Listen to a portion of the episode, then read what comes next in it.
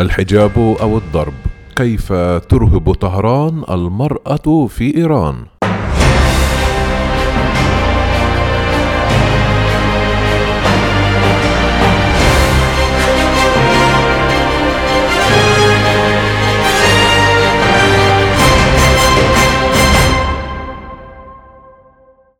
امرأة محتشمة بحجاب بهذا الوصف يريد النظام الإيراني فرض سطوته على النساء في البلاد حيث وصل الأمر بهم إلى تشريع معاقبة النساء غير المحجبات بالجلد 74 جلدة والسجن لمدة تصل إلى شهرين.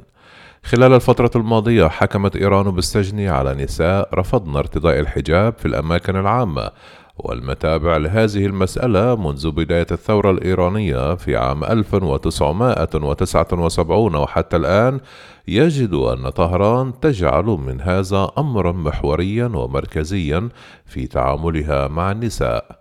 وتحاول الإيرانيات مقاومة فرض الحجاب بالقوة من خلال وضع غطاء لا يغطي الرأس كاملا. والذي أسمته وسائل الإعلام الإيرانية الموالية للحكومة باسم باد حجاب أو الحجاب السيء فيما تقوم أخريات بتظاهرات مناهضة للحجاب الإجباري تنتهي غالبا باعتقالهن. آية الله الخميني كان يعتبر أن النساء اللواتي يضعن مصاحيق التجميل ولا يرتدين الحجاب يمارسن أمرا فيه ملهاة وإغضاب للناس وهو ما قاله صراحة في عام 1979 خلال لقائه مع صحفية إيطالية. وادعى الخميني حينها أن من ساهم في الثورة الإيرانية هن النساء المحتشمات أما غير المحتشمات فلم يقمن بشيء صالح. في تلك الفترة عمد النظام في طهران من تغيير التكيف القانوني بما يتعلق بشؤون الأسرة من المحاكم إلى اختصاص الزعماء الدينيين في البلاد والتي تدعمها عقوبات أضيفت على القوانين الإيرانية. وفرض قواعد اللباس على المرأة. ترى فيه السلطات في طهران أمرا لا دجال أو نقاش فيه. وأي تراجع في مسألة قواعد اللباس فهي تشبه الانتقاص من حق الثورة. كان الخميني يريد منح المرء الحريات التي يراها مناسبة له. والتي يجب أن تكون على عكس ما تراه المرأة نفسها حيث اعتبر النظام الإيراني أن فرض الحجاب على النساء بسط لنفوذ السلطة السياسي والاقتصادي في الداخل الإيراني ويجب أن يمحو أي عادات تم اكتسابها قبل الثورة خاصة تلك التي تماهي الغرب وفق وصف قادة النظام. الباحثة حميدة صدقي تقول في تقرير صدر عام 2007 أن الحجاب أصبح سمة للنظام الإيراني والذي يريد منه محاربة المبادئ الغربية وأصبحت هذه القضية ذات دلالات قوية لطهران وهو ما كان واضحا في شعارات انتشرت بنهاية السبعينات الموت لكاشفة الرأس. وارتدي الحجاب أو سنضربك على رأسك.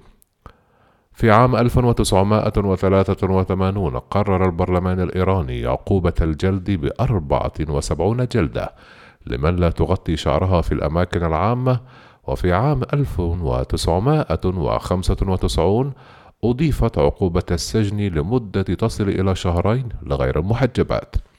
في أكتوبر الماضي أثارت تصريحات لإمامين في إيران مخاوف على سلامة النساء في البلاد بعد أن حرض علانية على جعل الفضاء العام غير آمن لمن لا تلتزم بالحجاب.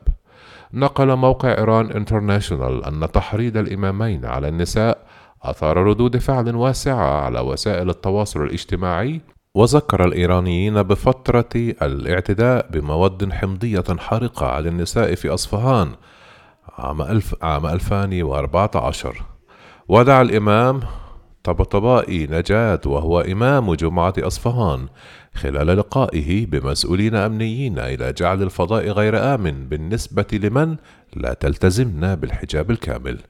قال تقرير الموقع أن طبائي صاحب تاريخ طويل في الدعوة إلى التعامل مع ما يصفه بالحجاب السيء. وبحسب منظمة العفو الدولية أمنيستي بموجب قوانين الحجاب الإلزامية النافذة في البلاد تجبر النساء والفتيات حتى لمن لم يتجاوزن منهم السابعة بعد على إخفاء شعرهن خلف أغطية الرأس وما لا تنصاع لذلك تعتبر مجرمة. وتراقب شرطة الآداب في إيران جميع نساء البلاد أي ما يقرب من أربعون مليون امرأة وفتاة ولديهم السلطة لإيقاف النساء وتفحص ملابسهن وتقييم عدد خصل الشعر الظاهرة للعيان خصلة خصلة وطول البنطال الذي ترتديه المرأة ومعطفها وكمية مصاحيق التجميل التي تضعها على وجهها.